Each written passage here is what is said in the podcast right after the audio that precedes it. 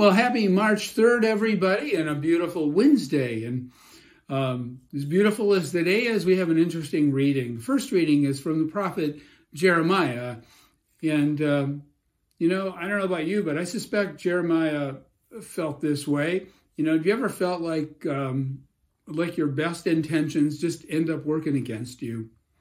I mean, it, it certainly happened to the prophet, and I think it does happen to each one of us. We have the best of intentions. We go out to do that, and somehow things get turned around, just totally turned around against us. Not at all what we were intending to do, not at all what we were saying. You know, Jeremiah, this, this prophet, God called him, God called him to be a prophet. This is a beautiful passage. In the womb, I called you. He already knew the gifts, the charisms that Jeremiah had at the moment of his conception and calls him forward at that time. What a beautiful, beautiful poem. What a beautiful story. What a beautiful calling. He calls Jeremiah from that moment to speak to the people on his behalf. Only there was a few problems here with, with this. First problem, uh, first problem was Jeremiah wasn't part of the uh, the in crowd. He was not a uh, career, so to speak, uh, religious leader. Um, he was just one of the people. You know, he was doing his thing, and God calls him and says, "Please go do this," and and then maybe when you're all done, you can go back to your normal life or whatever. But um, God wanted him in His plan, and but the fact that he wasn't one of those, it just created an issue. The problem too, um, others, the influential crowd um, at the time twisted Jeremiah's words around him. I mean, we're familiar with that, are we not? You know, like sound bites or someone, you know, like uh, tries to restate something somebody said, but oh, there might be two or three sentences in that paragraph that they're not going to include, you know, uh, because if you did, the real message would come through and you really want to change it and twist it around to what it's really not. And and that happened to him. You know, happens all the time, doesn't it?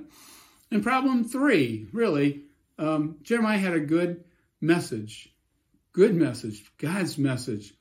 And God's message sometimes has words in it that we might not agree with. It might include disciplines that we don't want to apply to our, our lives. We can't see the good in what God is trying to do for us. And so we're just not going to listen to that message. Who wants it? It doesn't it doesn't suit my message, it doesn't fit my agenda. It's not what I want to do or perhaps it might not even be waxed eloquently. You might say something and don't we all know it's sometimes we've heard the line, it's not what you say, but how you say it. And isn't that so true? There's a line at the end of our reading today from the 18th chapter of Jeremiah, verses 18 through 20. It says, Must good. This is Jeremiah sitting back there just dealing with problem one, two, and three. Obviously, kind of frustrated, and actually kind of really frustrated because they were planning to do some really cruddy things to him. It says, Must good be repaid with evil, that they should dig a pit to take my life. You're going to dump them in the cistern, is what they're going to do. Just Get them out of the way. Hey, isn't that what we want to do as things? We want to we want to find the deepest hole. We want to find the deepest pit. We want to take all of our problems and we want to just dump them in there, and then they're gone. Well, this is what they want to do to this guy, this outsider, so to speak. And it just and he says that they should dig a pit to take my life. Remember that I stood before you to speak in their behalf, to turn away your wrath from them. He was helping. He was doing everything he could to help people. But they didn't want that help. It didn't come in the fashion, in the form, in the whatever that they all wanted. And sometimes it just seems that way, doesn't it? You try to do really something good, and in the short run, it just works out poorly, you know?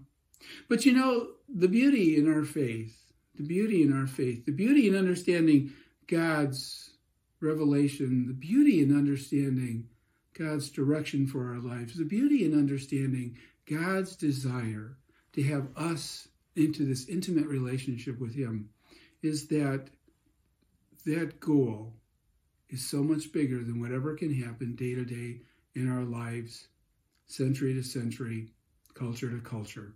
It is so much bigger, it is so much broader. It encompasses all of eternity. Our goal, our goal as Christians, and especially I think this Lent, to think back on things that happen in our lives individually, things that might be happening around us that we might feel discomfort with, is to recognize that crud happens.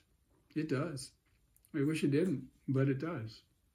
But just like a storm that comes in, you know, I recall one time Colleen and I were on a trip and we were crossing Nebraska, um, and we were at that point where it was was kind of you know flat, and and the range starts to take over. And you've been out west, you know, when you travel, you just you just see expansive areas. Just just it's like you're just looking for a thousand miles out there, and and it's just so open and so freeing. But at the same time, you can just see things. And we saw this storm coming in as a nasty, nasty storm, and we did end up having to pull off the freeway for it. But you know, the thing is, despite that storm, as nasty as that storm might have been, you know, the sun was still there behind those clouds.